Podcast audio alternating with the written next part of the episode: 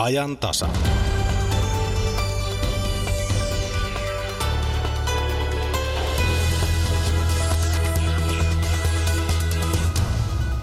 Yleensä tässä kohden päivää, kun kello on 14.03, kerron, mitä seuraavan tunnin aikana ajantasassa on tarjolla, mutta tänään en kerro, koska en ihan tarkkaan tiedä. Tiedän vain sen, että paperilla on aiheita ja studiossa on ihmisiä, mutta keskustelu voi lentää vaikka mihin. Ja siksi tämä radio onkin niin kivaa. Tämä on ajantasan uutisvuosi Puntari. Minä olen Kati Lahtinen. Tervetuloa.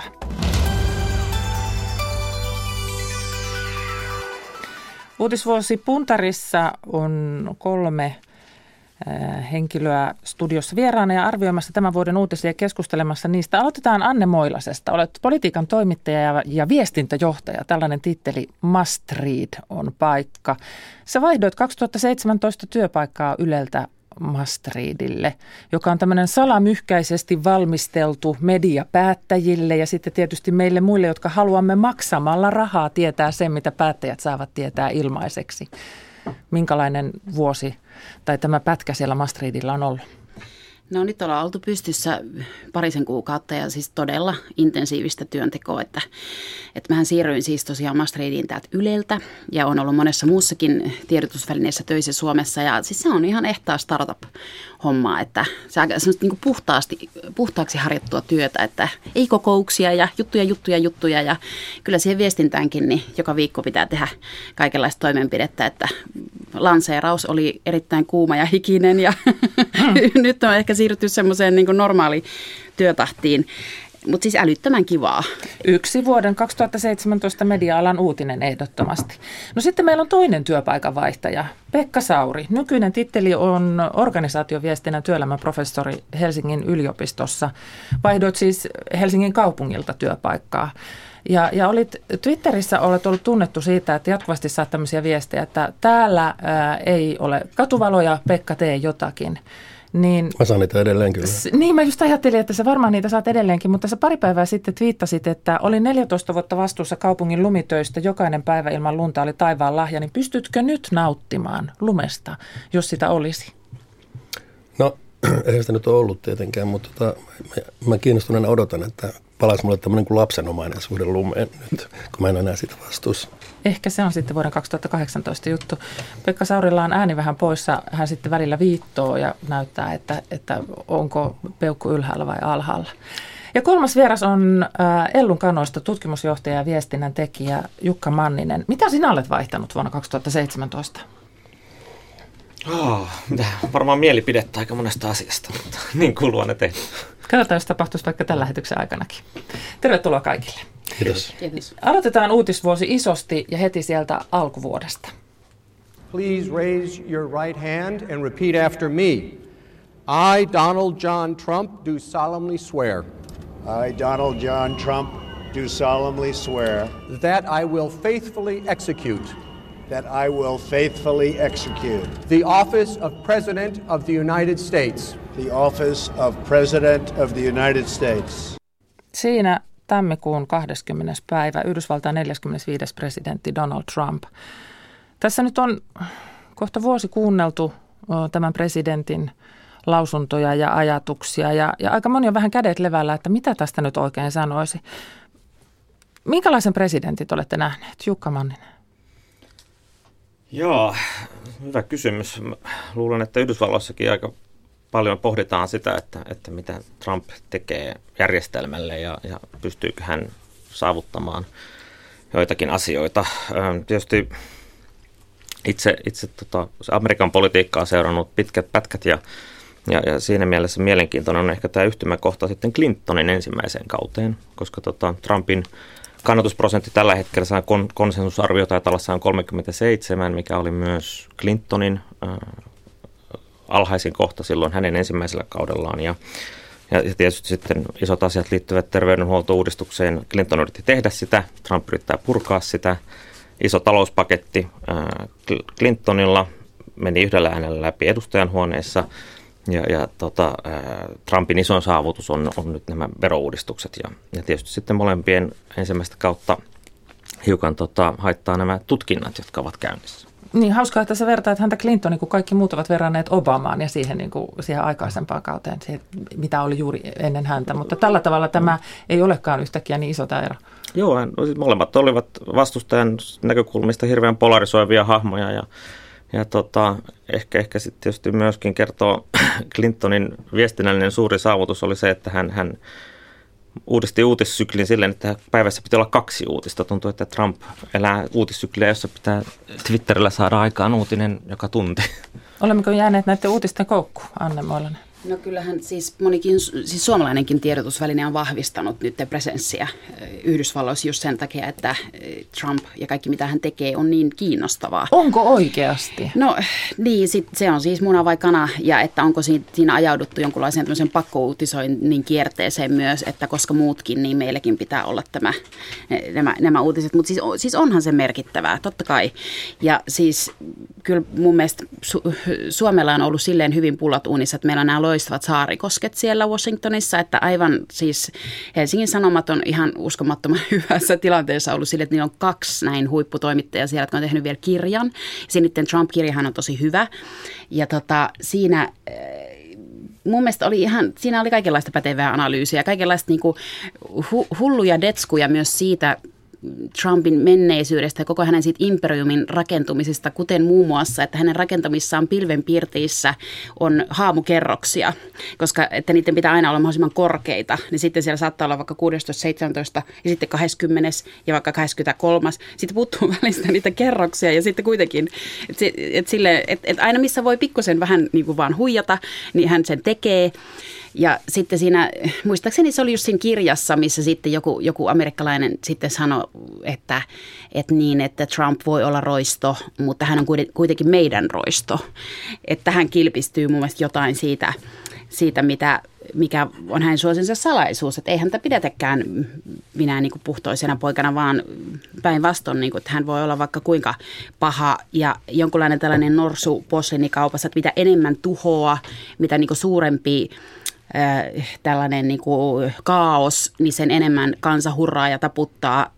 Ja että, että mä jotenkin odotankin, että sieltä tulee hu, hu, yhä hullumpia ja yhä, yhä kreisimpiä ja tavallaan tä, niin täysin tavallaan päinvastaisia tekoja kuin mitä ajattelee, että niin kuin olisi poliittisesti viisasta ja mitä odotetaan. Enkä mä ajattele, että se on vielä ollenkaan ohi tai että jonkunlaista saturaatiopistettä olisi saavutettu, vaan että kyllä tämä vielä tästä jatkuu. Niin tässähän on koko ajan odotettu, että koska hän kaatuu, koska hän kaatuu, mutta, mutta kun suosio ei kaadu ja tavallaan kansa saa sitä, mitä, mitä on odottanutkin, niin tuskin niin käy. Nythän ollaan käännytty vähän tälle kannalle, mutta tässä on tehty kaikenlaisia päätelmiä siitä, että että minkälainen hän on ihmisenä juuri näiden ihmeellisten pienten yksityiskohtien perusteella. Niin mitä mieltä olette siitä, että, että julkisesti arvioidaan sitä, että onko hän kenties mieleltään terve vai ei? Pekka Saari. No voi sitä spekuloida tietysti, mutta ja, ja muistaakseni muakin on pyydetty useampaan otteeseen joihinkin on tämä lausunto. medioihin antama lausunto niin kuin Trumpin mielenterveydestä, mutta psy- psykologi ei koskaan tee diagnoosia tapaamatta henkilöä. Ja totta kai sitä voidaan tietysti tämän Trumpin tuottaman materiaalin perusteella niin spekuloida. Mutta siinä on ikään kuin, mä että siinä on kaksi asiaa. Toinen on Trumpin persona ja toinen on populismi, jotka on totta kai, ja Trump tietysti pystyy masinoimaan sen, sen populistisen kansansuosionsa. Mutta tota, mä ajatellut sillä tavalla, että nämä populistiset liikkeet, mitä nyt on ympäri maailmaa kohta nähty, niin kuin kymmenen viime vuoden aikana, niin se liittyy tähän kommunikaation vallankumoukseen. Eli kaikki pääsee nyt mukaan keskusteluun. Siis nekin, jotka ei aikaisemmin ole päässeet mukaan, koska kaikki keskustelut on meidän akateemisen eliitin moderoimia tavalla mm-hmm. tai toisella. Ja nyt sitten kun on Twitterit ja sosiaaliset mediat ja kaikki, johon jokainen voi osallistua halu, halunsa mukaan, niin tavallaan mä oon ajatellut, että se on demokratian kannalta hyvä asia. Ja tämä on, me nyt harjoitellaan sitä, että kun nyt pääsee mukaan demokratian sellaisetkin ihmiset, jotka on aikaisemmin istunut niin kuin huoltoaseman baarissa, niin jos todella tämä on se lopputulema, niin sehän on loistava lopputulema. Ja tota, se, ikään kuin kansanvaltaan tulee mukaan sellaisia ihmisiä, jotka siellä ei, ei ole aikaisemmin olleet, tai ei ole esimerkiksi äänestäneet ja, ja niin edelleen. Nämä on tosiaan kasvukipuja, mä olettaisin. Ja no totta kai Trump on arvaamaton, että eihän sitä pysty sanomaan, mitä se niin kuin huomenna twiittaa. Mutta sillä on 43 miljoonaa Twitter-seuraajaa. Mutta onko tässä nyt ollut enemmän puhetta ja mediakohjaa kuin tekoja vielä Trumpin kohdalla? Äh, joo, hänen tällaiset niin kuin saavutuksensa lainsäädännön saralla on, on tietysti jäänyt aika vähäiseksi ja, ja ehkä sit se uskottavin selitys, mitä tuossa kun amerikkalaisia kommentaattoreita seuraa, niin, niin tavallaan että hänen presidenttiytensä seuraa tällaista tosi TVn draaman kaarta, jossa, jossa, jossa on, on hahmoja, joita pitää sitten tuoda heittää ulos ja, ja potkujen ja, ja hallita tätä kautta sitten sitä julkisuutta ja keskustelua. Että, että se on mielenkiintoinen tapa jotenkin muuttaa sitä politiikan draaman kaarta, mikä on tietysti yleensä ollut kovin vanha-aikainen ja instituutiot on pitkiä ja mutta sitten pitkäikäisiä, mutta, mutta mielenkiintoiseksi jää sitten se, että, että Clintonin tapauksessa välivaalit, ää, ensimmäiset välivaalit 94 toi ison, ison republikaanien vallankumouksen, että katsotaan nyt mitä tapahtuu Trumpin osalta ensi vuoden välivaaleissa. Jos, jos sieltä lähtee tuki kongressista pois, niin, niin, niin elämä muuttuu kovin tuskaiseksi Trumpillekin. No siinä on aika hyvä kohta lopettaa, koska me kaikki todellakin katsomme sen, että mitä tapahtuu. Mennään kotimaan politiikkaan ihan kohta. Tähän väliin yksi liikennetiedota.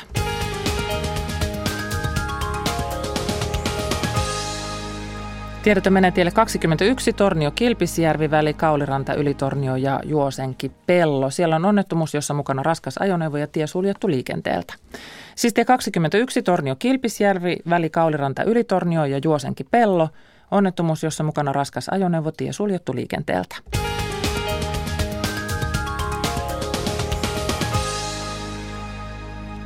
Mennään sitten kotimaan politiikkaan ja kesäkuun 13. päivään. Me 20 perussuomaista kansanedustajaa olemme tänään päättäneet erota perussuomaista eduskuntaryhmästä ja perustaa oman eduskuntaryhmän. Ainakin toistaiseksi ryhmän nimi on Uusi vaihtoehto.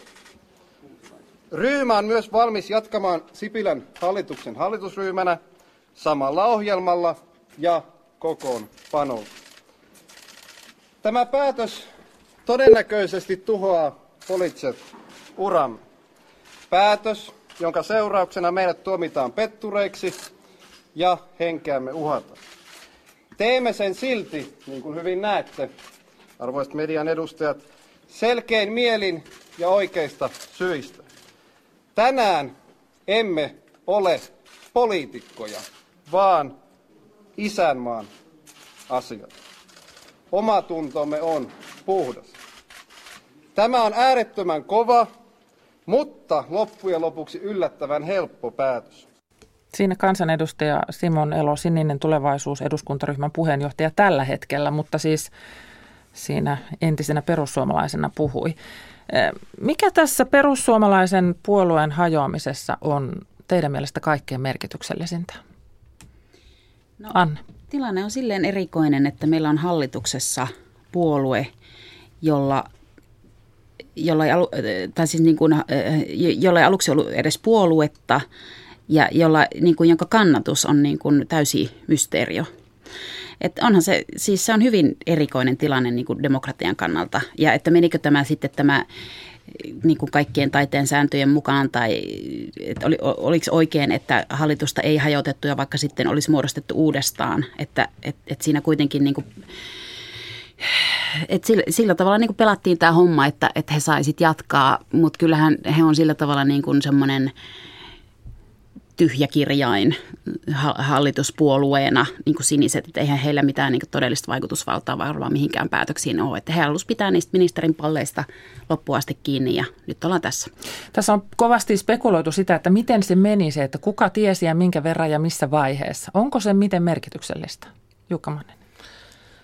Ehkä jos palaa tuohon edelliseen, mikä siinä oli niin jotenkin huomionarvoista, niin ehkä, ehkä tavallaan se, että se kesti näin kauan, että se tapahtui, koska siis olihan se niin kuin, äh, monta vuotta tavallaan odotettu sitä, että se, se, se sisäinen jännite, mikä, mikä perussuomalaisten sisälle oli rakentunut jota Lauri Nurmikin tietysti tässä, tässä tota historiikissaan historiikissaan äh, kuvaa, niin kaikkien nähtävillä. Mutta tästä, tästä tietysti se, että kuka tiesi milloin ja mitä, niin, niin, niin tota, varmaan olettaisin, että, että pääministeri on, on, on pyrkinyt toimimaan tavalla, että hänellä on, hän on aina, aina ajan paikalla ja tietää, että mitä tuleman pitää, koska näin hän vahvi, varmistaa sen oman asemansa ja, ja itselleen hyvät neuvotteluposition. Ja, ja, ja tässä uskon, että, että, että kyllä Sipiläkin on jotain tiennyt, mutta emme oleta, että hän on eduskunnalle siitä kauheasti valehdellut. Miten, mitä merkityksiä sanoille antaa. Niin, ja onko se nyt kuuluu politiikkaan se, että vähän spekuloidaan erilaisilla mm. vaihtoehdoilla, että mitä voisi tapahtua? Pekka Sauri. Niin, aika niin kuin erikoinen pääministeri olisi sellainen, joka ei varmistaisi ikään kuin hallituksensa enemmistöä mm. tulevaisuudessakin. Mm. Niin se, että onko nyt sitten joku, joku kuuluu jotain minuuttia aikaisemmin myöhemmin, niin se on kyllä ihan niin kuin tässä tässä hommassa. No entä sitten se, että kun nämä, nämä sinisiin siirtyneet ovat kuulleet olevansa pettureita ja takinkääntäjiä, siis paljon rumempiakin termejä heistä on käytetty, niin, niin saako politiikassa vaihtaa mielipidettä? Saako Timo Soini vaihtaa mielipidettä? Se kai tässä on ollut myös yksi iso kysymys. Mä en tiedä, onko mielipiteen vaihto nyt tässä tavallaan se oikea sana, että kuitenkin Timo Soini siis suomalaisen politiikan niin kuin komeetta monessa mielessä ja perussuomalaisten niin kuin, siis voima, he perussuomalaisia niin kuin ole niin kuin ollut ilman häntä, että hän sitten yhtäkkiä kuitenkin, kuitenkin lähti. Siis niin kuin tällainen puolueen vaihtaminen tai loikkaaminen, sehän on aika harvinaista kuitenkin politiikassa. Eihän sitä usein tapahdu. Ja sitten ne, jotka ovat vaihtaneet, niin kyllä se usein on semmoinen riippa tavallaan, mikä siinä niin kuin sit ihmisen niin kuin siinä imagossa jotenkin sit säilyy. Yleensä se aina, aina muistetaan, vaikka olisi kuinka kunni, kunniakkaasti tavallaan vaihtanut puolta ja perustellut ja avoin ollut siinä ja näin, että se, se vaan, me tykätään tämmöisistä niin kuin jotenkin lokeroida ihmisiä ja lyödä leimoja. Se, että onko se aina fiksua ja voisiko jotenkin ajatella avarammin, joo, mutta tota, tässähän kuitenkin oli kysymys siitä, että kokonainen puolue halkesi kahtia. Et se oli myös niin kuin Timo Soinia, jota on myös kehuttu politiikan ja joka on eittämättä taitava populistijohtaja ollut, niin olihan se myös häneltä poliittinen virhe, että sitten perussuomalaiset hajosi. Että hän tämmöisen perinnön jätti, että hän sen eri puran antoi olla ja kasvaa siellä ja sen avulla niin kannatus, niin kuin puolueen kannatus nousi niin, niin kuin suureksi. Mutta sehän oli ajan kysymys, milloin se niin kuin poksahtaa se Eli pallo. siis se ajatus, että halla kelpasi niin kauan aikaa, kun se soi, niin siihen piirtaan sopii. Niin, ja. niin kyllä, kyllä. Ja, si, ja siis se, että se, ma, että se, se niin kuin ras, rasistit ja, tai maahanmuuttokriittiset, kumpaa sanaa halutaan käyttää, että se, sen porukan annettiin kasvaa ja olla siellä, eikä hän tehnyt sitä eroa. Ja sitten, siis sehän, sehän niin kuin, se olisi tapahtunut joka tapauksessa. Öö, Ellunkanoissa te teitte vuoden aakkoset mm. ja tämä perussuomalaiset tiivistettiin aivan erinomaisesti sinne puoluekokouksesta peräkonttiin. Mm. Se, se kuulostaa kyllä vuoden tapaukselta noin politiikassa. Joo, no, joo tuohon vielä tähän niin mielipiteen vaihtamiseen, että et, et, et, mä luulen, että et, jotenkin tällaiset niin puolueet tulee olemaan herkempiä kohtaamaan erityyppisiä muutoksia, mitä Ranskaa, jossa, jossa, jossa presidentiksi nousee uuden puolueen perustanut Macron ja, ja, ja, ja, ja tällaiset niin ideologiset liimat ovat kovin heikkoja. Ja ehkä se henkilökeskeisyys nousee sitten politiikassa enemmän pirtaan. Ja, ja sitten tietysti se, että jos mietitään Suomen lähiajan poliittista historiaa ja vaikka nuorsuomalaisia, niin, niin, niin nuorsuomalaiset olisivat varmaan pärjänneet paremmin tämän päivän Suomessa, koska, koska organisaatiovälineet, some, eri, eri verkon kautta tapahtuva verkkotyöskentely olisi antanut ihan uusia mahdollisuuksia silloin haastaa sitä vanhaa puoluelaitosta. Et, et siinä mielessä mä en näe, en, en näe sitä, että, että tota, tällainen, tällainen puoluekenttä jotenkin vakautuu tästä, vaan tämä ehkä, ehkä vähän niin kuin menee vielä villimmäksi tämä minun. Pakko muuten kysyä tuosta, kun mä haastattelin Mikael Jungneria ennen joulua, niin tota, tästä hänen eroamisestaan SDPstä ja Aatteesta. Ja sitten me haastattelussa puhuimme myös siitä, että tarvittaisiko Suomen uusi puolue. Mm. Ja sitten kysyin häneltä, että no voisiko nuorsuomalaiset tulla taas. Ja, ja sitten se itse asiassa mahtunut siihen juttuun sitten, mutta tota, hän sanoi, että ei, ei missään tapauksessa, että se syntyi sitten niin kuin vanha suomalaisille vastapainona siinä ajassa. Mm. Ja että pitäisi tietää, mitä, mitä vastustaa se mitä aatetta vastaan syntyy vanha suomalaisia vastaan, nuorsuomalaiset ei. Ja, no sitten, että no city-liberaalit, siitä, siitä mä sitten kirjoitinkin siinä, tai hän, hän jotain siinä lausukin siinä jutussa, mutta että hän ei uskonut myöskään siihen, että city liberaalipuolue voisi syntyä Suomeen. Että et hänen mielestään, siis Junnerin mielestä, niitä on ehkä 50 eduskunnassa, mutta sitten jos mentäisiin, ne koottaisiin yhdeksi puolueeksi mm. ja sitten mentäisiin vaaleihin, niin vaaleissa tämän city-liberaalien kannatus olisi ehkä 10 prosenttia. Se oli ihan hauska arvio. No, Tuossa oli, tota, jos miettii, mikä puolue mahdollisesti voisi, voisi tota, ko, ko, kohdata tämän saman kohtalon, niin ehkä, ehkä menee sosiaalidemokratiaan, jossa siis niin kuin eroaisi demokratiapuoli ja sitten nämä niin sosiaalis, sosiaalisiin oikeuksiin. Ja hyvinvointivaltio on kiinnittynyt puoli, koska sisäinen ristiriita alkaa, se jännite alkaa olla siellä aika. Vaikka siis meillä on puhuttu siitä, että vasemmistopuolet yhdistyisivät, niin nyt näet niin kuin tällaisen. Mä en oikein näe, että vasemmistopuolet yhdistyy. En mäkään, mäkään en näe kyllä sellaista mahdollisuutta. Tuota, mutta siis tarkoitatko se sitä, että, että olisi mahdollista syntyä tällainen uusi vasemmistopuolue jotenkin? Joo, mikä Solidaarisuus onhan, onhan siis puolue. Onhan mm. niin kuin Saksassa nähty, nähty tota, tällainen myöskin. Ja, ja siis ja olihan monen vuosina, että, että, että, että kyllähän niin kuin ihan mahdollista, koska se sisäinen ristiriita tavallaan siellä puolueen sisällä, mikä ehkä, ehkä kilpistyy siihen valintaan urpilaisen ja rinteen välillä, ehkä, ehkä toisen nä- näkyviin, että, että se jakolinja oli kuitenkin aika selkeä ja, ja miettii niitä reseptejä, mitä sitten tulevaisuuden varalle on, niin, niin, niin ehkä sitten, jos, jos, se, jos SDP ei ota sellaista niin kuin aimo harppausta kohti tulevaa, niin, niin, niin sitten ehkä se jännite kasvaa liian suureksi. Mutta se on ihan selvä, että ei Suomeen niin kolmea vasemmistopuoluetta mahdu. Että se, mm. Sitä kenttää on äärimmäisen vaikea jakaa kuitenkaan no. niin kuin kolmia. Kun no. pikemminkään on ollut puhetta siitä, että miksei vasemmisto yhdisty, että saisi suuremman ääni, ääniosuuden, mm. eikä siitäkään ole mitään tullut. Mutta tota, mutta kolme, en, en usko missä, mitenkään, että demarit hajoaisivat. Kiinnostavaa, koska ajattelin kysyä teiltä, teiltä näiden kahden nyt olemassa olevan puolueen tulevaisuudesta, mutta, mutta kun päädyitte keskustelemaan tästä vasemmistopuolueesta, niin annetaan, annetaan tämän politiikka-osion olla. Liikennetiedotteita tässä pari kappaletta.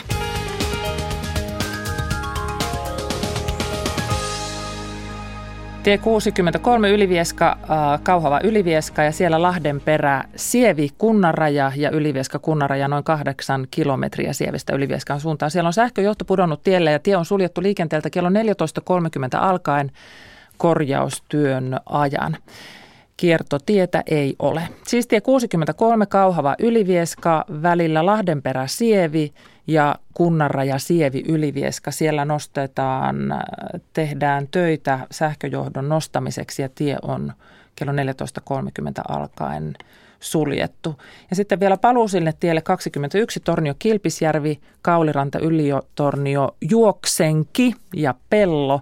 Siellä ää, yksi ajokaista on suljettu liikenteeltä onnettomuus, jossa raskas ajoneuvo viranomaiset ovat ohjaamassa liikennettä. Siis tie 21, Tornio Kilpisjärvi, Kauliranta Ylitornio Juoksenki Pello välillä viranomaiset ohjaavat liikennettä.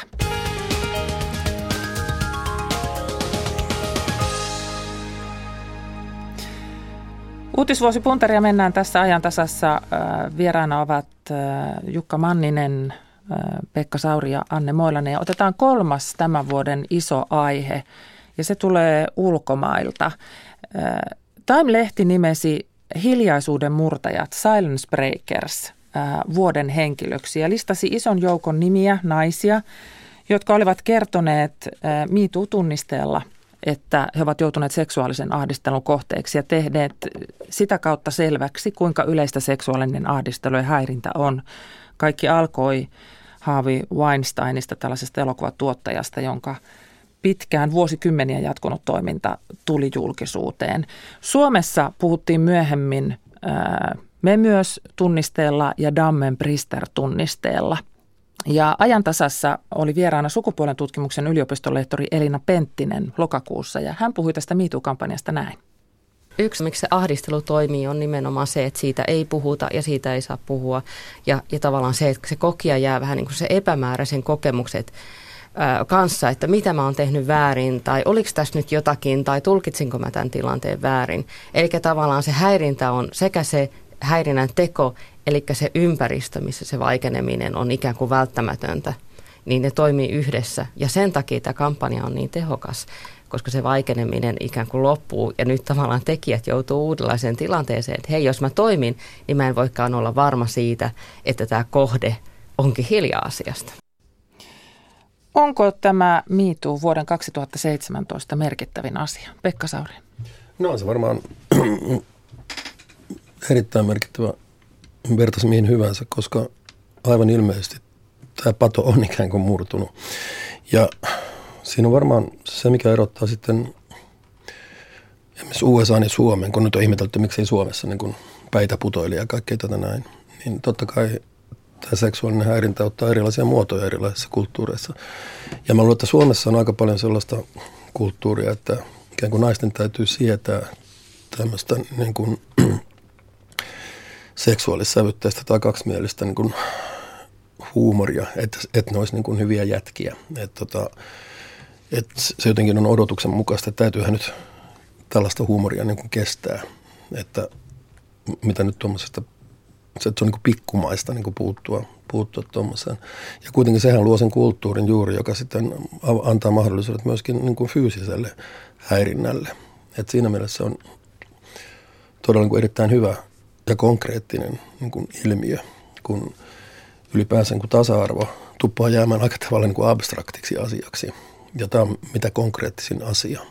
Tämä ei ole ensimmäinen kerta, kun tämmöisiä kampanjoita on. On yritetty nostaa tätä seksuaalista häirintää esille erilaisilla kampanjoilla. Miksi tämä miituu teidän mielestä onnistuu nyt sitten aukaisemaan tämän? Se on hirveän helppo liittyä siihen ja ottaa osaa siihen. Onhan meillä ollut niin kuin slutwalkit, nämä lutkamarssit, mm. jotka on ollut samantyyppisiä, eli vastustamaan tätä, etteikö nainen saisi pukeutua miten haluaa, eikä se tee hänestä silti niin kuin, että hän, häntä olisi oikeutta jotenkin just häiritä tai ahdistella.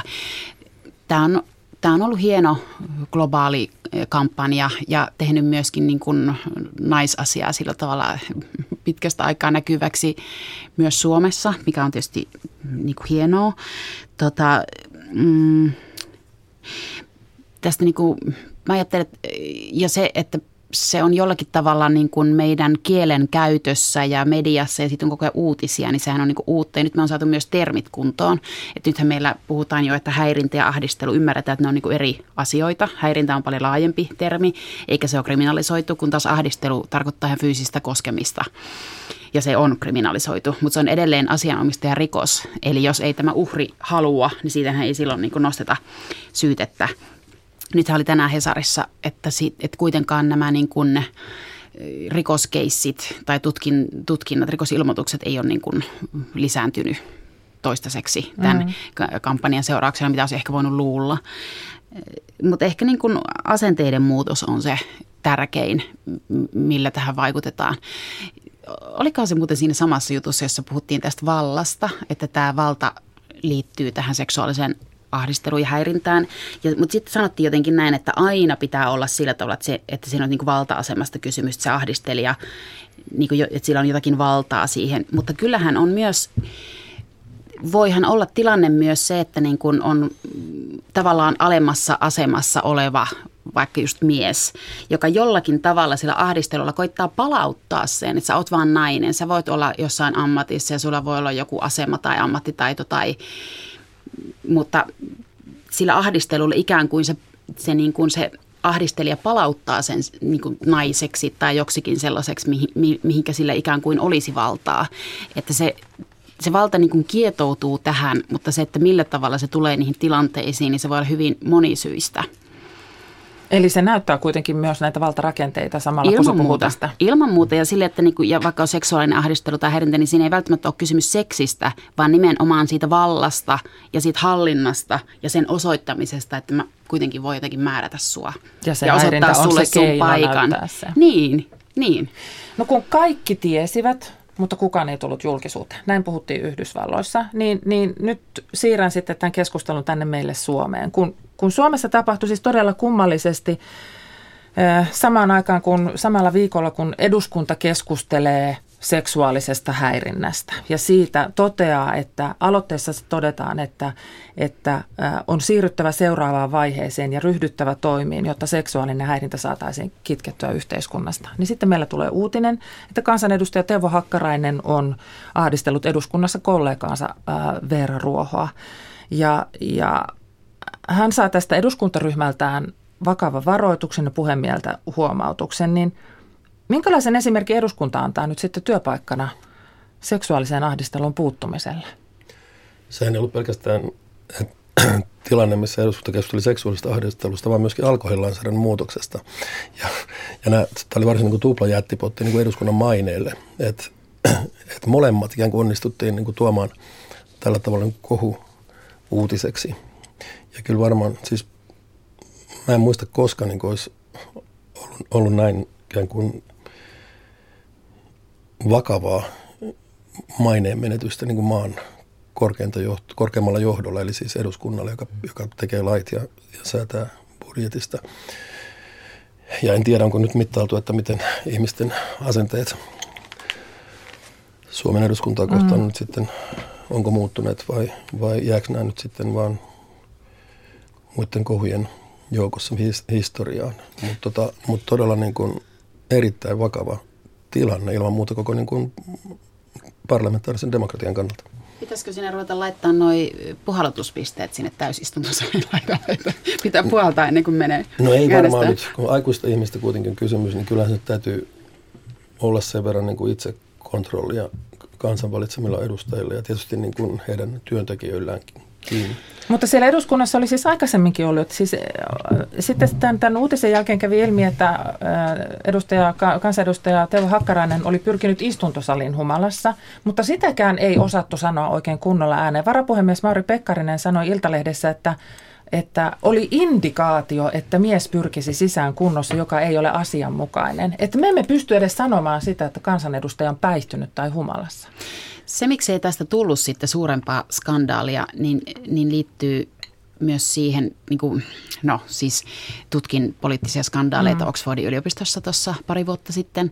Ja että, siinä on, että se oli kauhean jännä, että siinä on tietyt tekijät, minkä täytyy täyttyä, joista siis tämä moraalirikkomus no, on. No mikä tästä niin kuin, puuttui tota, nyt sitten? Sen täytyy olla siis vahva sen moraalirikkomuksen, mutta sitten niin kuin myös tämä, niin kuin, tämä niin kuin paheksunta. Siis se, että ei, ei ilmaantunut mitään kuitenkaan siis sellaista niin kuin tahoa, joka olisi niin kuin lähtenyt, siis sanotaan niin kuin pääministeri, presidentti, hallituspuolueet, että et, et, et, et se on ihan varmaan niin kuin laskettu juttu, että kuka, kuka poliittinen niin kuin oikeasti vallakas politiikan taho olisi hyötynyt siitä, että olisi lähtenyt tuomitsemaan nyt niin kuin, äh, häntä enempää niin kuin tästä.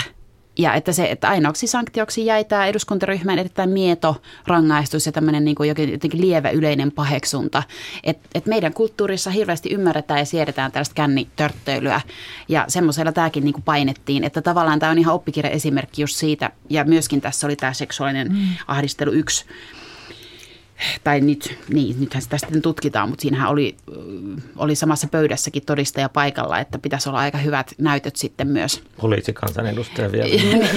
niin, niin, niin, niin, että siitä sitten aikanaan jonkunlainen rikoskeissi käydään, mutta mut just oppikirjaesimerkki siitä, että miten sitten kuitenkin se käytännön toiminta, eikä Ruohokaan ensin ollut tekemässä edes rikosilmoitusta, että siinähän meni vähän aikaa. Ja siitä varmaan paheksuttiin hänelle, että miksi et nyt tee. Ja sitten hän mm. kuitenkin sitten lopulta teki. Jukka vetää jo siinä henkeä. Että. Joo, mietin siis, ehkä jos vähän laajempaan kulmaan, että tämä paljastaa sitten sen, sen tota arkipäiväistymisen, mikä liittyy kansanedustajan asemaan. Ja, ja, ja pakottaa ehkä miettimään sit sitä, että, että pitäisikö sitten perustuslaki ja, ja kansanedustajan koskemattomuutta ja muuta tämän valossa, että se on niin kuin normaali ammatti muiden ammattien joukossa, jota ihan liittyy sitten tietyt oikeudet, mutta myös niin kuin velvollisuudet suhteessa sit siihen, että eihän nyt ole niin, että yhden, yhden humalaisen kansanedustajan koskemattomuus on suurempi kuin kaikkien muiden.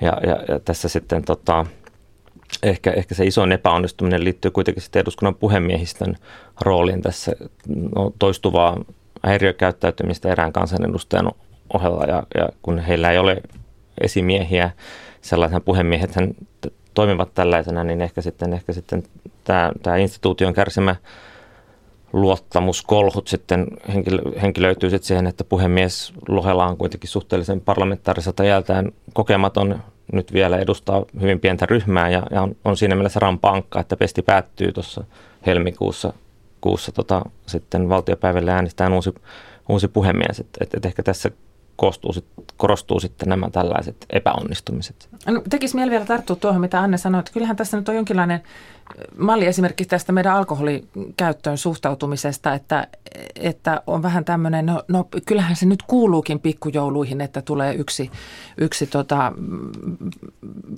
syyte ja, ja, ja törttöillään kännissä. Ja, ja sitä aikaisempaa kom, tapausta, joka oli tapahtunut, siis Päivi Räsänen kertoi, että Teuvo Hakkarainen oli tarttunut hiuksista kiinni hän sanoi, että hänen sattui, mutta sanoo kuitenkin samalla, että ehkä hän yritti silittää. Että tämmöinen niin loputon ymmärtäminen tätä alkoholin käyttöä kohtaan ja sitä huonoa käytöstä kohtaan. Joo, ja kyllä niin kuin Hakkarainen on tiedetty vuosia. Että, että ei niin kuin mitään uutista siinä niin, mielessä. Niin, ja siis sillä tavalla myös tyypillinen, että hirveän monella työpaikallahan sitten niin kuin – suojellaan niin kuin päihteiden tai niin kuin varsinkin alkoholista ja, ja sitten mitä tulee niin ahdistelija, niin my, mm. myös tiedetään, niin kuin naiset puhuvat, että että ne niin kuin tiedetään ne tyypit, joita kannattaa varoa ja miten, miten niin kuin sluipaillaan näissä tilanteissa. Ja se, se osittain tämä liittyy tähän miithyynkin, että, että nyt on tullut uusi aika ja se, että mä oon hirveän iloinen, että, että on tullut, niin kuin, että, että nuoret naiset vetää uudella tavalla rajat ja on ymmärtänyt myös, kun on jo 40 plus, niin tämän oman niin kuin dinosaurus niin kuin maisuutensa tai ainakin sen suunnan, minne on menossa. Että, niin, että mä oon kasvanut siihen kulttuuriin just tähän, niin kuin, että varotellaan ja vähän pärjäillään tässä ja jotenkin sluibaillaan ne tilanteet. Ja nyt nuore, nuorempi sukupolvi tulee sanoa, että tämä ei käykään. No pitäisikö, edus, pitäisikö eduskunnan nyt kuitenkin antaa vähän jykevämpi esimerkki kuin huomautus ja varoitus? Keskustella enemmän, niin kuin esittää se se isompi paheksunta? Vai riittääkö tämä? No siis kyllähän kansanedustajan on ollut erilaisista syistä pois edustajan työstä, jos ne on liittyneet esimerkiksi vaikka mielenterveyteen tai sairauksiin tai on ollut uupumusta ja siis alkoholista ja kansanedustaja on ollut aikaisemminkin. Mä en tiedä, niin kuin normaalityöpaikallahan on tämä hoitoon hmm. ohjaus. Pekka varmaan hmm. tietää niin kuin sen proseduurin tarkemmin, että jos on tapahtunut näin suuri tavallaan julkinen katastrofi ja vielä rikostutkinta päälle, että eikö jo normaalissa työpaikassa laitettaisiin se, että jos sanottaisiin, että nyt sun on pakko mennä sinne hoitoon, että sä et voi enää tulla töihin. Kyllä. Siirrytään sitten tässä uuti- uutisvuosipuntarissa tietokilpailuosioon.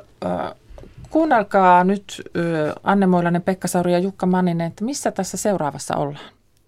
Interiööristä on, kuulkaa, porsliini ja kaakeli kaukana. Kaikki on terästä. Jos haluat avata oven, niin se ei onnistu ripaa vetämällä, vaan ensin pitää painaa nappia ja sitten kuuluu piip. Ja nyt pitää ymmärtää vetää siitä kahvasta, nimittäin se piip loppuu kohta. Tämä näyttää siis lentokoneen ohjaamolta. Täällä on nappulaa, jos yhden toisenlaista. Ja kun tänne sisään astuu ja laittaa oven kiinni, niin tuolla lattialle tulee vettä. Eikä siinä siis kastu kengät eikä varpaat, vaan sinne tulee lattia huuhtelu. Tämä lattia on tämmöinen ritilä, jonka alla on vesiallas ja siellä huuhtoutuu sitten kaikki, mitä huuhtoutua pois pitää. Ja sitten kun pitäisi päästä asioille, niin tämä on vähän hämmentävän näköinen tämä istuin. Se on nimittäin pystyasennossa, mutta ei hätää. Tähänkin löytyy avuksi nappula, jota painamalla istuin tulee alas. Voi käydä asioillaan ja sen jälkeen nyt saattaa tulla vähän kova ääni. Painetaan toista nappulaa, josta tuo istuin nousee jälleen ylös ja huuhtoutuu. Noin, oikein tehokas vehje tuli vähän roiskeita päälle. Mikä parasta, ja tämä on kyllä ihmeellinen juttu, kun ensinäkemältä löydy hanaa, minkäännäköistä, jossa voisi pessä kätensä. Mutta kun näitä nappuloita käy läpi, niin tuossa löytyy nappula, josta painamalla tulee sellainen vesiruikku, jossa siis voi pestä kätensä. Ja sen jälkeen siinä yläpuolella on puhallin, jossa voi kuivata kätensä. Yle Helsingin Sannika Mikkelson kuvasi siinä, niin mitä? Osaako Pekka Sauri arvata? No kyllä tuo kuulosti WCltä. Mutta missä se oli? Japani. Voisi kuvitella, että Japanissa, että siellä on aika, aika pitkälle niin kuin kehittyneitä, teknologisesti kehittyneitä vessoja. Kaksi Japania, mitä sanoo Jukka? Varmaan kuitenkin jossain Helsingissä, mutta... Se ei ollut ihan Helsingissä. Se oli Länsimetron Aalto-yliopiston aseman asiakasvessa. Kuskeillehan länsimetrossa ei vessoja ole, koska siitä piti tulla automaattimetro, mutta se oli kuitenkin siis Aalto-yliopiston, asiaka- Aalto-yliopiston aseman asiakasvessa. 18. Mm, päivä marraskuuta 2017 viiden jälkeen lähti Länsimetro liikkeelle. Ja tässä nyt todetaan se, että joo, Pekka on istunut Länsimetro Oyn hallituksessa. Emme laita sua rahoista tässä kohti tilille. Joo, mä olin tämän vuoden hallituksessa itse asiassa kaksi viikkoa sitten sain vapautuksen. No niin, ja, ja tota, saattaa olla, että joudut vielä näitä keskusteluja käymään, mutta Marraskuussa keskellä pimeintä aikaa Suomessa tuli tällainen karnevaali. Ihmiset spontaanisti syöksyivät metroja ja ryhtyvät juhlimaan. Miten tämmöinen on mahdollista tässä Suomessa? No, mä tulkitsin sen sillä tavalla, että tässä länsimetrossa oli kuitenkin tapahtunut niin monta viivästystä ja niin monta semmoista, tai moni näistä viivästyksistä oli ollut jollakin tavalla niin kuin erikoisia. Et siitä oli tullut sitten tällainen niin kulttijuttu ja painatettiin T-paitoja tai want to believe länsimetro tulee. Ja sitten kun se lopulta lähti toimimaan, tämä purkautui ikään kuin tämä kaikki patoutunut energia siihen. Ja se oli todella niin kuin hienoa, kun porukat oli kaikenlaisissa niin kuin karnevaalipuvuissa siellä ja porukat soitti niin kuin torvea. Ja Eikö se ollut aika riemastuttavaa? No oli erittäin riemastuttavaa ja, ja se on tosi hienoa, että, että tota, vaikka se länsimetron julkisuus oli ollut tällä tavalla niin pitkän aikaa hyvin negatiivista, se kuitenkin niin kuin melkein yhdessä yössä sitten kääntyi tällaiseksi festivaaliksi. Ja no tietysti se nyt on mennyt, muuttunut arkiseksi sen, sen jälkeen, mutta totta kai on syytä olla tyytyväinen myös siihen, että se on toiminut myöskin. Niin kuin, siinä ei paljon mitään teknisiä hankaluuksia sitten ollut. Ja tämähän tietysti yksi syy tähän on se, että sitähän yritettiin varmistella niin kuin mahdollisimman pitkään, että se todella myös toimii. Sen takia tämä, vielä tämä viimeinenkin vaihe oli näin pitkä, että se oli käytännössä katsoa valmis, mutta sitä testailtiin niin, niin kuin tappiin, että varmasti toimii sitten, kun se avataan yleisölle. Mm, tyylikkäämpäähän se on tietysti, että se kulkee, kun että se jäisi sinne tunneliin. Joko, joko tuota, Jukka Manninen ja Anne Moilanen on käynyt ajalolla? Kyllä, kyllä. Ja tota, työmatka taittuu sitten tammikuussa länsimetron kyydillä.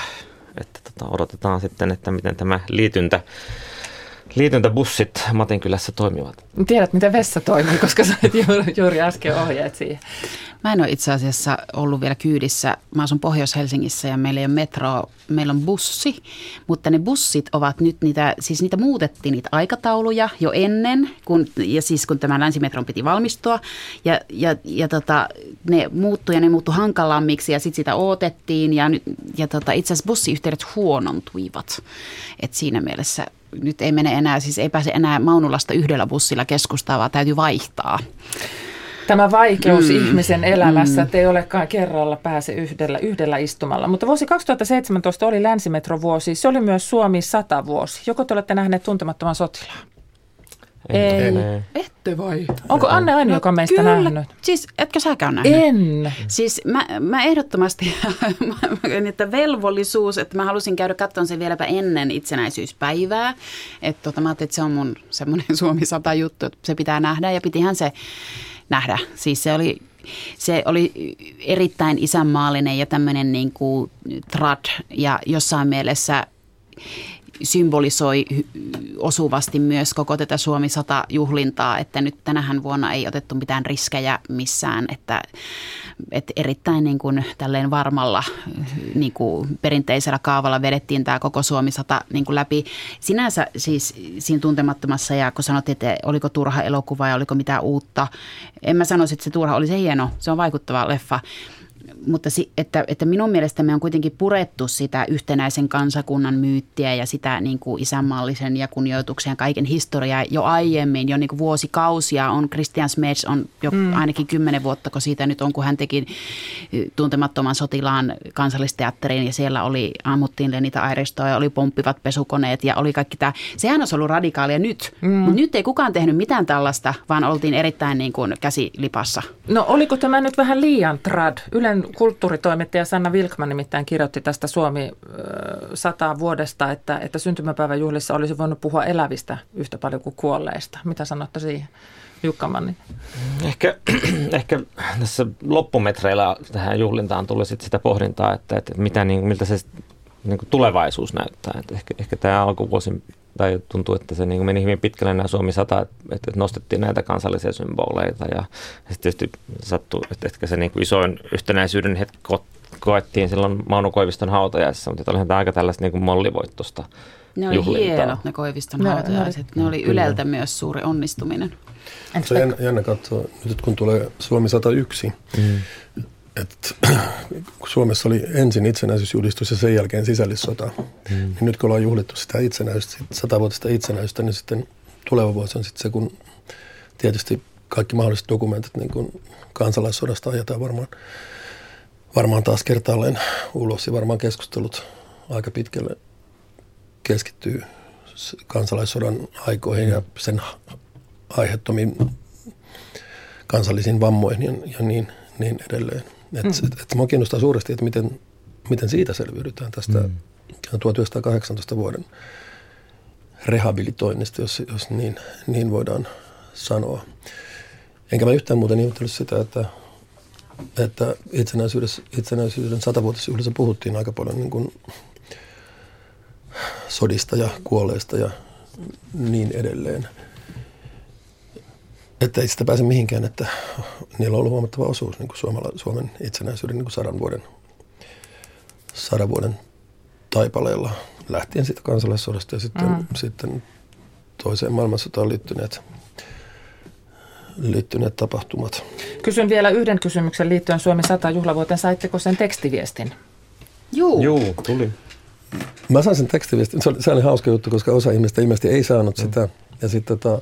Yleisradion työntekijät eivät ole työpuhelimiin saaneet, ja olemme no. päätelleet siitä paljon. mutta, mutta tota, mä Valtioneuvoston kanslia boikottilista. Mä ehdin jo Twitterissä ehdottaa, että perustetaan tämmöinen vertaistukiryhmä, että Suomi 100 tekst, tekstarin hylkäämät. Mutta sitten kaksi tuntia tämän jälkeen mä sain sen sitten lopulta. Että siis mä ajattelin, että se oli niin, niin kuin, tavallaan särmätön ja niin kuin semmoinen niin kuin lattea se viesti, kun mä sain sen. Mä, että miksi tämmöiseen on, niin kuin, että, että siinä ei ollut mitään. Se oli just niin Suomessa. Se oli trad. Niin, se, se oli just, just sitä. Tämä muuten... Vi- siinä ehkä juhlittiin sitä niin kuin tekstiviestejä, joka oli suomalainen saavutus. se on suomalainen keksintö Ja siitäkin kuitenkin. Kiina, ki- kinastellaan nykyään. Niin, siis tuosta Suomi sadasta vielä, että toi eh, Erkka Railo kirjoitti nyt media-analyysissä Melma Streetissä tuosta, että mikä on niin kuin Sauli Niinistön tämän Uzbekistan-maisen suosiosalaisuus, näiden valtava kannatus, niin hän päätyi, että kaksi asiaa, josta toinen on Suomi 100 – ja toinen tämä turvallisuuspoliittisen ympäristön muuttuminen niin kuin epävarmemmaksi. Ja se, että, että hän oli siis analysoinut Hesarin ja Ylen politiikan uutisia koskien Niinistöä nyt tässä syksyllä ja tota, tuli tulokseen, että tämä siis Suomi saata koko ajan on Sauli Niinistö, niin kuin hän on valtion symboli, hän niin kuin pitää puheita kaiken maailman niin kuin eduskunnan eh, tota, juhlaistunnoissa ja muissa ja, ja valtiopäiväaveissa. Ja siis koko ajan hän, hän tulee niin kuin sieltä niin kuin, niin kuin esiin. Ja just tämä Trumpin valinta, niin oli arvioita just lehdistössä, että nyt Suomen turvallisuustilanne muuttui epävarmemmaksi ja mitä hän tapahtuu ja että, että samaan aikaan sitten tulee Niinistö ja yhdistää kansan ja esiintyy tämmöisenä vahvana johtajana. Että hän niin kuin näki tästä tämmöisen yhteyden. Otetaan sitten tähän loppuun vielä muutamia suomalaisia nimiä, jotka ei ehkä välttämättä ole olleet koko ajan otsikoissa tässä tota, yksi esimerkki suomalaisesta maailmalla. Oh, no. That's pretty tough right there. Vyjuska, Vyjuska. Pasteka? Pasteka. Vyjusaka. Can somebody tell me how you're supposed to really say that? Pysähtykää. Pisiakia. Ciao, ciao. Pysähtykää. It was that easy. Tässä oli Lauri Markkanen, Chicago Bullsin pelaaja, opettamassa pelikavereilleen suomen kieltä, pysähtykää. Ja sitten hän opettaa myös tämmöisen sanan kuin lentokone, suihku, turbiini, moottori, apumekaanikko, aliupseeri, oppilas. Tämä video on erittäin suosittu ja niin on myös Lauri Markkanen. Minkälainen valttikortti hän on ja myyntitykki hän on maailmalla ihan vain sillä, että hän pelaa tuolla ja tämmöinen suomikuva viejä? Ehkä, ehkä me suomalaiset tykätään tällaisista tota, vallottajista, jotka, jotka Teemu Selänteen, Jari Litmasen ja, ja sit Mika Häkkisen tavoin lähtee sitten vallottamaan noita urheilulajeja. Ja onhan hän tietysti päässyt peliin hyvin sisälle ja, ja, ja pärjää siellä, mikä on aina hieno asia. Iso urheilulaji kyseessä Yhdysvalloissa. Että potentiaalia paljon kyllä on näin Suomikuvan edistämisen näkökulmasta. Ja hallitsee selkeästi tämän sosiaalisen median, koska on siellä mukana ja lähtee näihin tämmöisiin videoihin mukaan. Tämä on erittäin katsottu ja pidetty video, video tuolla netissä. Oletteko seuranneet Laura Markkasen pelejä? No en mä nyt pelejä ole mutta mä, siis mainittu Saska Saarikoski, hän nyt ne. raportoi kaiken muun ohessa myöskin Chicago Bullsin, Nehän on opetellut koripallon peleistä. Niin to, tietysti mediasta on sitä seuraillut ja sehän on hirveän sympaattinen ja hum- huumorintainen kaveri, että voi olla, että se saattaa hyvinkin olla niin kuin tämän paljon kaivatun suomikuvankin kannalta merkitystä. No entäs tämä toinen suomikuva ja Alma? Siis äh, hänen kappaleita on kuunneltu Spotifyssa yli 100 miljoonaa kertaa ja niitä kappaleita on viisi. Ja, ja tämä siis nyt, ne jotka eivät muista, niin keltaiset hiukset ja tekee tällaisia suurten suomalaisten, tekee ulkomaisten huippumuusikkojen kanssa musiikkia. Tämän tyyppisiä uusia hahmoja meillä lähtee maailmalle. Se oli tosi liikuttava se hänen esiintyminen sisarensa kanssa se linnan juhlissa ja miten he tuli yhdessä sinne ja sanoi, että suomalainen sisu, että varmaan kaikkien mummojenkin sydän kääntyy rinnassa, kun se oli niin, niin jotenkin.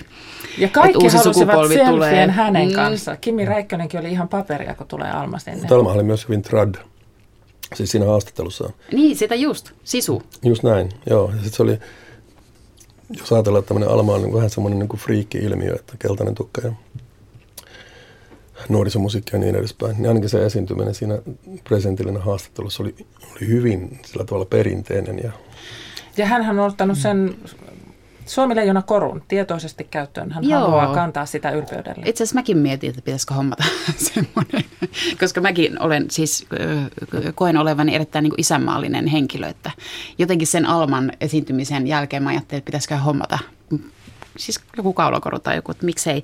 Mä, tota, täytyy vielä sanoa tuosta Markkasesta, kun hän on 20-vuotias. Mm. Hän on siis 2016 kirjoittanut Mäkelärinteen lukiosta ylioppilaaksi. Apua. niin, niin. Ja tota, asuu nyt siellä, eh, siellä Chicagossa ja on tämä tyttöystävä saman ikäinen. Heille on tulossa lapsi. Siis jotenkin ihan niin kuin että niin nuori sukupolvi tekee asioita eri tavalla ja niin kuin suun, suunnaton, suunnaton potentiaali. Ja sitten vielä tämä niin kuin kaikki, mikä tulee tämän urheilun niin kuin ulkopuolelle. Siis mä oon nähnyt sen Markkasen vaan pelaavan niitä susiengi-pelejä, mm. mutta että et, et hän, hän opiskeli yliopistossa tähtitiedettä ja ruotsia ja siis koripallo älykkölajina. Ja siis, että hän on ihan semmoinen niin kultapoika. Aivan siis mun mielestä selänteestä vielä niin kuin kolme askelta johonkin suuntaan ehdottomasti. No mitä nimiä te nostaisitte esille sitten Suomesta tai, tai suomalaisia nimiä, jotka olisivat 2017 kiinnostavia? Jukalla oli joku nimi mielessä. No joo, vähän, vähän huomiolle jäänyt toi Lee Andersonin nousu, nousu kuitenkin näissä erilaisissa, kun politiikka henkilö, koht, henkilöityy yhä vahvemmin, niin, niin hän on kuitenkin toiseksi suosituin puolueenjohtaja ja taisi olla toiseksi suosituin jossakin kallupissa pääministerikandidaattikin, niin, niin tämä on tietysti mielenkiintoista, koska se, se ei niin hirveästi sitten kuitenkaan näy vielä vasemmistoliiton omassa kannatuksessa. No miksi se ei näy, kun sinä sitä politiikkaa olet tutkinut ja miettinyt ja työ, työksesi tehnyt? Joo, vaikea sanoa. Että ehkä, ehkä se ottaa ajan kanssa. Soinilla kesti tietysti rakentaa omaa, omaa tätä puoluettaan ja sen suosiota monta kertaa. Ehkä se vaatii vähän sellaisia onnekkaita yhteensattumia myös. Nousiko teiltä muilta nimiä?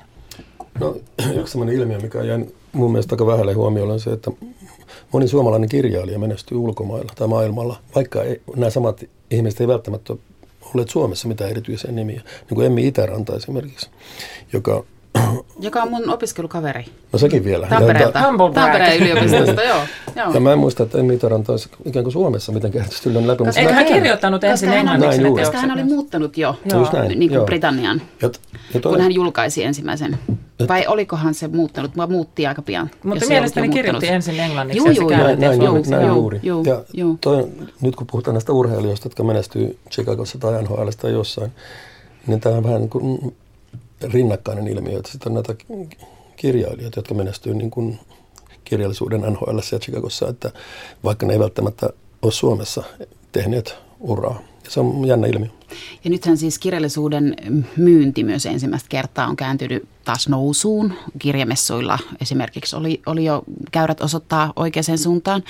Ja tota, meillähän on myös paljon kirjailijoita, joita on käännetty ja että meillä on niin suuri potentiaali myös siis suomenkielisessä kirjallisuudessa, joka vielä niin odottaa maailman vallotusta. Että nyt joululomalla ehti lukea romaanejakin. Mä luin esimerkiksi tämän Westön uusimman Rikinkeltainen taivas. Ja oli kyllä niin kuin ihan sairaan hyvä romaani taas. Aivan siis kansainvälinen potentiaali. Ja voisi tehdä TV-sarjat ja elokuvat ja kaikki mahdolliset niin kuin versiot siitä. Ja sitten no siis joku Rosa Liksom on myös mun mielestä aivan niin kuin maailmanluokan kirjailija, mutta ne niin kuin odottavat vielä löytämistä. Että siinä, on, siinä on sitten semmoiselle markkina naisille ja miehille sitten olisi, olisi niin kuin työsarkaa, että saataisiin saatais niin vielä enemmän maailmankartalle tätä suomalaista erittäin laadukasta kaunokirjallisuutta. Entäs elokuvaohjaajat? Reni Harlin tekee uutta menestyksekästä uraa nyt Kiinassa, mutta meillä on esimerkiksi Dome Karukoski, joka tulee ohjaamaan J.R.R. Tolkienin elämäkerta-elokuvan. Ja kysehän on siis Taru Sormusten herrasta kirjailijan elämäkerta-elokuvat. Ei se nyt ihan mikään pieni Hollywood-tuotanto sekään ole. Selma Vilhusen Hobby Horse Revolution kerää kehuja koko ajan maailmalla. Siis tällaisia pieniä mm. kulttuurin virtoja. Nyökyttelette ilmeisen tyytyväisiä siitä, että tämmöistä on. Siis tämä tota, su- suomalaisen mytologian yhteys tähän, tota, tähän niin kuin fantasiaklassikkoon, niin sehän on ihan, niin kuin, ihan uskomaton, että et, et sitä ei voi käsittää, että meidän just Kale, Kalevalat ja kaikki tämä niin kuin meidän, meidän niin kuin kansallis-epos-asiat, niin yhtäkkiä on samaa niin kuin tarina Perhettä, perinnettä, että et, et, et, niin kuin Tolkien on tosiaan nyt käyttänyt. Se tuntuu niin kuin, kyllä se tuntuu ihan uskomattomalta, hienolta Kello alkaa olla sitä niin paljon, että tässä on uutiset tulossa. Kiitoksia Pekka Sauri, kiitos Anne Moilanen ja kiitos Jukka Manninen. Ei tehdä mitään sellaista, mitä odotatte ensi vuodelta, koska me emme voi sitä tietää, kun se ennustaminen on niin mahdottoman vaikeaa. Sen sijaan pystyn sanomaan vielä yhden liikennetiedotteen tähän kohtaan. T63 Kauhava Ylivieska ja siellä siis äh, oli aikaisemmin sähköjohdon korja nostaminen tieltä. Nyt tilanne ohi. Siis T63 Kauhava Ylivieska, siellä tilanne ohi.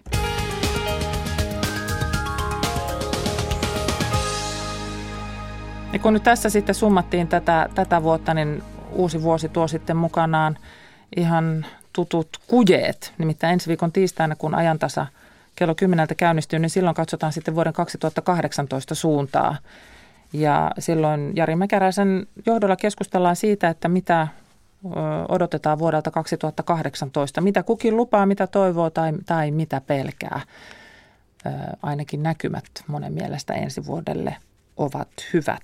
Tässä vaiheessa toivotan radion ajankohtaistoimituksen puolesta kaikille hyvää uutta vuotta.